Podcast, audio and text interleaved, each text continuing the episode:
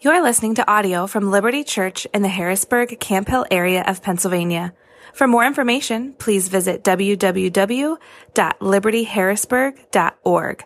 That's liberty with an I, harrisburg.org. Well, if you have Bibles, uh, we're in Philippians chapter 2 this morning. Uh, page 980 on, in those black hardcover Bibles uh, is where you can find today's text. There are uh, some cultural phenomenons that I just don't understand. So, TikTok, okay, I don't get it. I don't, I don't get it. Uh, but I know there's a day coming, and probably in the not so distant future, that I come home and one or more of my daughters is practicing a dance move in front of a cell phone camera. I just want to tell you right now that's the day I become Amish. that, that's the day that I, that I go off the grid. You won't see me for a while after that. Or uh, how about mullets? How about the cultural phenomenon of mullets? Um, I know fads are cyclical, right? Wallpaper has been out for a long time, and all of a sudden now it's back in. And I know we live in a very divided moment culturally, but friends, how could we not come together and unite and leave the mullet in the rearview mirror of human history? Like, how could we not at least come together for that? And the continued embrace of Christmas carols. This is another cultural phenomenon I don't fully understand. Uh, we live in an increasingly post Christian culture, and yet Christmas carols are still widely accepted and even appreciated. It's maybe, think about this, it's maybe the one remaining socially acceptable way to broadly proclaim Christianity. Uh, I was in a, a, coffee shop a couple weeks ago, and, and based on the signage that was up in the coffee shop, based on some of the conversation I was listening to, I'm pretty sure I would not have been welcome in that space to stand up and start preaching, start talking about my faith, start talking about that we're sinful and that we need Jesus to save us. But there was Christmas music on. Blaring over the, the speakers that morning was a gospel choir singing about how much we needed Jesus to come into this world and rescue us. I think one of the reasons for this continued embrace of Christmas carols is because many people aren't actually listening.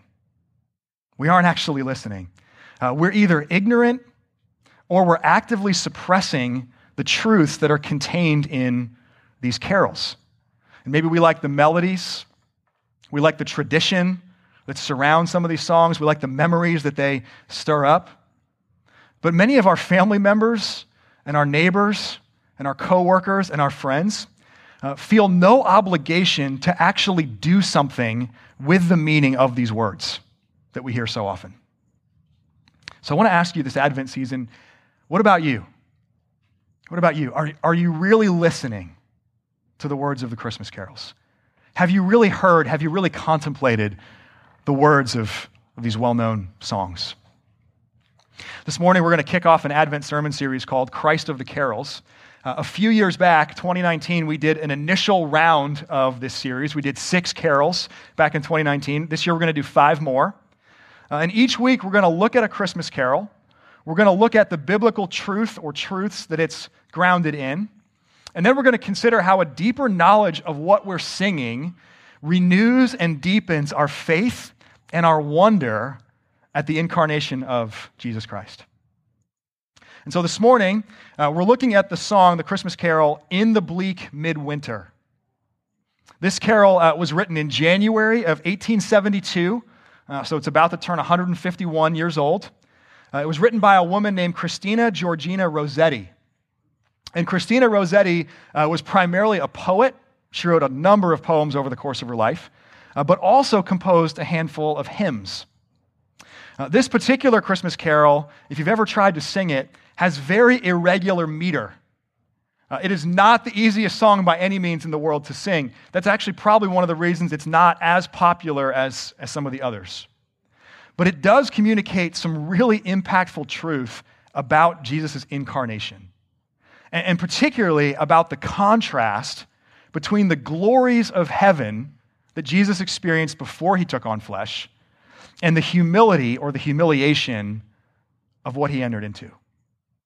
So let me read the lyrics for us this morning. You can follow along. There's an insert in your bulletin that has the lyrics on one side of it. You can follow along there as I read it. In the bleak midwinter, frosty wind made moan. Earth stood hard as iron, water like a stone. Snow had fallen, snow on snow, snow on snow, in the bleak midwinter long ago. Our God, heaven cannot hold him, nor earth sustain. Heaven and earth shall flee away when he comes to reign. In the bleak midwinter, a stable place sufficed the Lord God Almighty, Jesus Christ. Enough for him whom cherubim worship night and day, a breastful of milk and a mangerful of hay. Enough for him whom angels fall down before, the ox and ass and camel, which adore. Angels and archangels may have gathered there. Cherubim and seraphim thronged the air. But only his mother, in her maiden bliss, worshiped the beloved with a kiss. What can I give him, poor as I am? If I were a shepherd, I would bring a lamb. If I were a wise man, I would do my part. Yet what can I give him? Give him, or just give my heart. There are, uh, as you may already be recognizing, a number of biblical texts, biblical truths woven into this carol. But because the main focus of especially those middle three stanzas, the main focus is this contrast between Jesus' glory and his incarnation. I think the best place for us to camp out is Philippians chapter 2, verses 5 through 7. So let me pray for us, and then we'll, we'll dive into that together. Let me pray. Creator God, you remind us, and you have reminded us this morning already, that the darkness and our darkness and our ignorance and our doubt cannot overcome the light of your life giving word. So may your Holy Spirit, who first inspired these words of Scripture that we're about to read, may your Spirit shine your light and once again awaken us to not only the hearing, but the living of this radiant truth. And we pray this all in Jesus' name. Amen. I invite you to listen now with open ears to this book that we love. This is Philippians chapter 2, verses 5 through 7. Have this mind among yourselves, which is yours in Christ Jesus, who, though he was in the form of God, did not, did not count equality with God a thing to be grasped, but made himself nothing, taking the form of a servant, being born in the likeness of men. This is God's word. Three things uh, for us to consider this morning context, contrast, and contribution. Context, contrast, and contribution. So, first, let's talk about context. One of the things that you'll start to notice when you pay more attention, closer attention to the lyrics of Christmas carols, is that a decent number of them contain errors or historical inaccuracies. My favorite, as we've talked about before, is Mary, Did You Know? Because, yes, she did. She did. In fact, when she found out, because she did know, she wrote her own song about it. She wrote her own song responding to the fact that she did indeed know. Uh, it's in Luke chapter 1. Okay? So we don't have to keep asking that question. Yes, the answer is yes. Silent Night, it wasn't, there's lots we could do, so let me stay on track. Let me stay on track here. Uh, one of the inaccuracies, though, that make its, make, make its way into a number of Christmas carols, including this one, is picturing the birth of Jesus in a cold, wintry setting. Uh, the opening stanza here paints such a scene a bleak, windy, snowy season. The earth is as hard as iron, and water is frozen so hard it's, it's like stone. That's not the context of Jesus' birth. Uh, that's not the setting. For one thing, and I really hope I don't ruin your Christmas with this, but for one thing, we don't really know when Jesus was born. We don't really know when he was born. It probably wasn't December, most scholars think. But even if it was, even if it was, December in Israel is not the same thing as December in North America. It's a much milder climate in Israel. So the average December temperatures there are between 50 and the low 60s. It, it rarely, if ever, falls below 45 degrees in Israel in December. Here's my point uh, we have a dangerous tendency to read way too much of ourselves and our lives into the Bible. Rather than trying to understand the Bible for what it is and the context in which it was written, We try to force our context into its context. And if this Christmas carol could get the wrong context, think about how much more prone we are to do that today. So, since 1872, when this carol was written, Christmas has become infinitely more commercialized. Infinitely more commercialized. The sales, the yard decorations, the sheer amount of money and consumption associated with this holiday. And so, if we're not careful, we can start to picture Joseph and Mary strolling into a Bethlehem lined with Christmas lights and lots of lawn inflatables.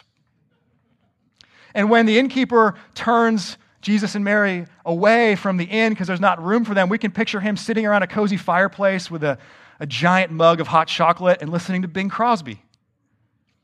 We all bring assumptions and presuppositions, we all bring our own lenses into our reading of the Bible. And we have to challenge those lenses. We have to challenge those assumptions. We have to always seek to understand the actual context of Scripture and what's really there, not what we want to see there. Now, having said that, that doesn't mean that, that this opening stanza of In the Bleak Midwinter has no value. Because though the weather almost certainly wasn't bleak, the historical circumstances surrounding the birth of Jesus certainly were. In Isaiah chapter 9, the prophet describes how people have both walked in darkness and dwelt in a land of darkness. Two statements there. Right? One is a condition of the human heart. People walk in darkness, people choose the darkness instead of the light. The other is a statement about the environment, the surroundings. They dwell in a land of darkness, they're immersed in darkness. And so the context of Jesus' birth might not have been, been midwinter as we think of it in North America, but it was bleak. It was bleak. And it's into this bleakness, into that kind of darkness, the prophet Isaiah says, a child will be born, a son will be given. And his name will be called Wonderful Counselor, Mighty God, the Everlasting Father, the Prince of Peace. And of the increase of his government and of peace, there will be no end. But he will not come in the power and pomp of the mighty God or the Prince of Peace. He will come as a baby. And that's what the majority of this Christmas carol is, is all about. So, second, second, let's talk about the contrast. The contrast. Over the centuries, uh, scholars have given some labels to the three stages or states of Jesus' existence there's glory, humiliation, and exaltation. So, glory is Jesus' pre existence. In the beginning, God the Son was already there. John writes in the beginning of his gospel, He was with the Father in the beginning. Jesus, or God the Son, I should say, the pre existent Jesus, was the agent of creation. Through him, all things came into being. There's his humiliation. Jesus took on flesh and dwelt among us. And his humiliation begins with the incarnation, begins when he enters into this world, but it continues then through his suffering and through his death and through his burial. And then, third, exaltation. Exaltation. The Father raised Jesus up from the dead. He ascended to heaven. He's seated at the right hand of the Father where he rules and reigns over all things. And as we see in the book of Revelation, he has the keys of death and hell. The middle three stanzas of this, of this carol in the bleak midwinter highlight the contrast of these different states, and specifically the contrast between Jesus' glory and his humiliation. So, as we read in the lyrics of the song, heaven and earth cannot hold God. King Solomon prayed a similar prayer when he was dedicating the temple centuries before. God created all things. How could one building hold him? And yet, in Jesus, he confined himself to a human body. The one who made all things entered into the world in a way where a stable and a feeding trough was sufficient to, to contain him, to hold him. In glory, Jesus was worshiped night and day. He had angels around him worshiping him all the time. In his humiliation, a little milk and a little bit of hay was all he needed. He traded the surroundings of angels for the surroundings of livestock. And I love animals, but that's a different surrounding. It's a different surrounding. And he traded all the power of archangels and cherubim and seraphim for a simple, loving kiss from his mother. Now, in Philippians chapter 2, the Apostle Paul is overwhelmed by this same contrast. And he's writing what, what most scholars think is probably an early Christian hymn here in Philippians chapter 2. He's writing that. He's overwhelmed by the contrast. Verse 6 is all about Jesus' glory. Jesus was in the form of God. He is the image of the invisible God, Paul writes in Colossians, or the exact imprint of God's nature. And yet, Jesus did not count equality with God a thing to be grasped. Verse 6 is about his glory, verse 7 is all about his humiliation. He humbled himself, he emptied himself. For Jesus, that doesn't mean that he gave up any of his divinity. He remained fully God, but he willingly gave up exercising all of the, the rights and all of the privileges and all of the power that he had in order that he might be born as a fully human man. If we had kept reading in Philippians chapter 2, and it's well worth your time to do so, Paul proceeds to talk about the rest of Jesus' humiliation that he humbled himself to the point of death on a cross. And Paul goes on from there then to write about that third state, that third stage of Jesus' exaltation. He says, Therefore, God has exalted him and given him the name that is above every name, so that the name of Jesus every knee will bow and every tongue will confess that he is Lord. There's so much to marvel about in Philippians chapter 2. For this morning, in light of what Christina Rossetti wrote 150 years ago. I just want to invite you to really contemplate the contrast between Jesus' glory and Jesus' humiliation. Between the glory of the, the pre existent Son of God and the incarnate, humbled, and humiliated Jesus. A couple other things for you to consider. The one who was over time and outside of time entered into time. The one who was omnipresent, could be everywhere and, ever, and anywhere, confined himself to a single body. The one who had all wealth, all riches, we sang about that this morning in O Come, O Come Emmanuel. The one who owned everything became poor. Jesus' family was poor. There were many times in his life where he did not have a place to, to lay his head. And when he was crucified, as far as we know, he had a single garment to his name. And then even that was gambled away. As Paul writes in 2 Corinthians 8, you know the grace of our Lord Jesus Christ, that though he was rich, yet for your sake became poor, so that you, by his poverty, might become rich. And the one who was omnipotent, the one who had all power over everything, went through the ordinary human processes of learning and growing. Right, think about this. Jesus had to learn how to walk and talk. He spoke the world into existence. And yet, in his incarnation, he had to learn, like all of us, how to walk and how to talk. Jesus went through puberty, and the one who created the world should never have to go through that. Nobody likes that. Nobody likes going. He went through that. He went through that. Here's something I hadn't really considered um, recently. We, the, uh, the elders and residents of our church have been reading through a book in recent months called You're Only Human. You're Only Human. Uh, and it's about the goodness of our limits as human beings. In other words, when God made us and called it all good, limits were part of that. We are finite, He is infinite. So our limits as human beings are not a product of the fall, they're actually inherently good. It's a book by uh, Kelly Kapic, if you're interested. It's called You're Only Human. Uh, something I hadn't really considered, it, as he talks about the goodness of our limits, he also talks a lot about Jesus' humanity and what it meant that Jesus was fully human. And here's something that Kelly Kapic said that I hadn't really considered. Uh, when Jesus walked on the earth, there were almost certainly people smarter than him, people who had a higher IQ, if, if, we me- if they measured such a thing in that day. Uh, there were certainly taller and more beautiful people than him. Isaiah talks about how Jesus wasn't actually a whole lot to look at. There were people in better shape than Jesus. There were better carpenters and woodworkers than Jesus. He, he probably made some bad tables, especially as he was learning how to be a carpenter from his earthly father, from Joseph. So think about the humiliation of that. Think about the humiliation of that. When we talk about the old days in our lives, For those of us, I get to do that now. My, my high school reunion was 20 years ago, and I feel like I've entered a new season of life that I can talk about the old days, and I have like a, a group. Okay, never mind. I'll, I'll leave it there.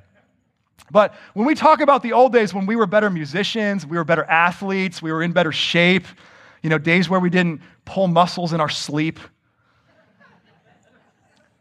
we have a phrase for that. Yeah, we have a phrase for that. What's the phrase? We call that those glory days. Glory days. Bruce Springsteen wrote a whole song about it in 1985. They'll pass you by. Glory days. Do you know who had literal glory days? Jesus did. Glory days for Jesus meant something entirely different for him. The literal glory, the majesty and reverence of the eternal worship of heaven, the eternal worship of all that he created. Imagine going from that to a manger, going from that to a life of poverty. We don't even give attention to most poor people we know, we walk right by them. Imagine that for Jesus. Imagine being the agent of creation and then watching one of your created image bearers, one of your created beings, build a better table than you. I was talking with our, our church planning resident, Greg, this week. We were talking about this book uh, on Monday. And he said in the course of that discussion, he thinks that he could have beaten Jesus in basketball.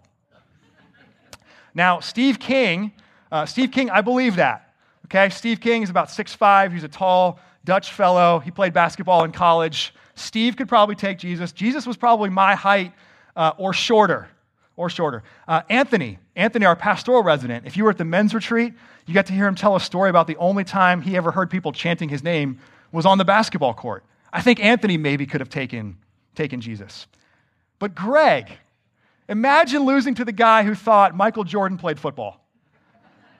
I don't know if we actually had to answer that question. He on the B-side podcast a couple weeks ago, he said he was joking. He knows he knows Michael Jordan plays basketball. But in the dictionary, next to the word humiliation, there would be a picture of that. There would be a picture of Jesus losing in basketball to Greg. Jesus had literal glory days.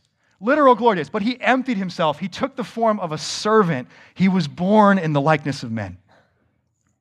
And friends, he did that for you. He did that for you, for us. This was not so that Jesus could have a new and different experience. This wasn't so Jesus could just get an idea of what it was like to be a human being, to be one of the, the little guys. This wasn't some kind of cosmic edition of undercover boss. Okay, Jesus' humiliation is our salvation.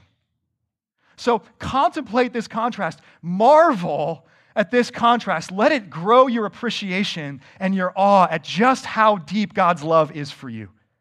He emptied himself. He became poor so that you, by his poverty, might receive the riches of God's eternal kingdom. So, context, contrast. Third and finally, let's talk about our contribution. Our contribution. The fifth and final stanza of In the Bleak Midwinter is all about our contribution. And Christina Rossetti is pondering there in those words what can we possibly give to Jesus in return for this? In return for his humiliation, for the salvation that he accomplished through his humiliation? And the answer is nothing and everything. Nothing and everything. What can you give Jesus in return for this? Nothing. Nothing. There is not one thing you can do to earn or deserve or merit or pay Jesus back for this. Salvation is a gift. Salvation is not by works, it is not by our good deeds. It is all grace. We cannot work our way back into that glory that he experienced before he entered into this world. Even if you were a shepherd and had a lamb, even if you were a wise man and had gold or frankincense or myrrh, Jesus himself would say, Hebrews chapter 10, it's not sacrifices or offerings that God desires. It's not burnt offerings and sin offerings. There is nothing you can do to earn or deserve this. But there is something you can give in response. In fact, there's something you must give in response. And it's not just something, it is everything. It's your heart. It's the very center of your being, it's your whole self. And that's why King David can write in places like Psalm 51 God, you will not delight in sacrifice, or I would give it. The sacrifices of God are a broken spirit, a broken and contrite heart, O God, you will not despise.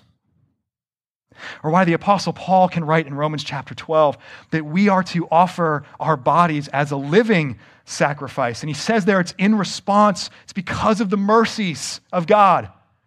In response to what Jesus has done, we give our whole selves. So we give nothing to earn, we give everything in response. Church, as we now are beginning our celebration of Advent, what I hope you see is just how worth it it is to offer everything you are in response to what Jesus has done. It's Jesus and not us who had everything to lose in his incarnation. It's Jesus and not us who had real glory days. The best of our quote unquote glory days are ashes compared to the beauty of life in God's kingdom. Right? What, what are you actually losing when you give that up and follow him? The best of whatever we would call our glory days is rubbish compared to the treasure of being found in him. Because Jesus was willing to give up the glory of heaven and humble himself to a fully human life because through his incarnation, through his salvation, you and I are never for a moment without hope, no matter how bleak our circumstances are in this world. May you give nothing to pay him back. May you give everything in response. Amen. Amen. Let me pray for us. Jesus Christ, King of glory, you are God. You are powerful. You rule and reign over all things. And so we pause and we praise you this morning for your greatness. But you became a baby, a fully human man. You were tiny and weak. You had to learn how to walk and talk like us. You became just as we are. And we praise you because you came and because your humiliation is our salvation. We long for the day that you will come again in all your glory, in all of your exaltation and complete the work that you have begun. So thank you for coming and come soon, Lord Jesus. We pray all this in your name. Amen. Thank you for listening to audio from Liberty Church. To learn more about our church or to listen to previous recordings, visit www.libertyharrisburg.org.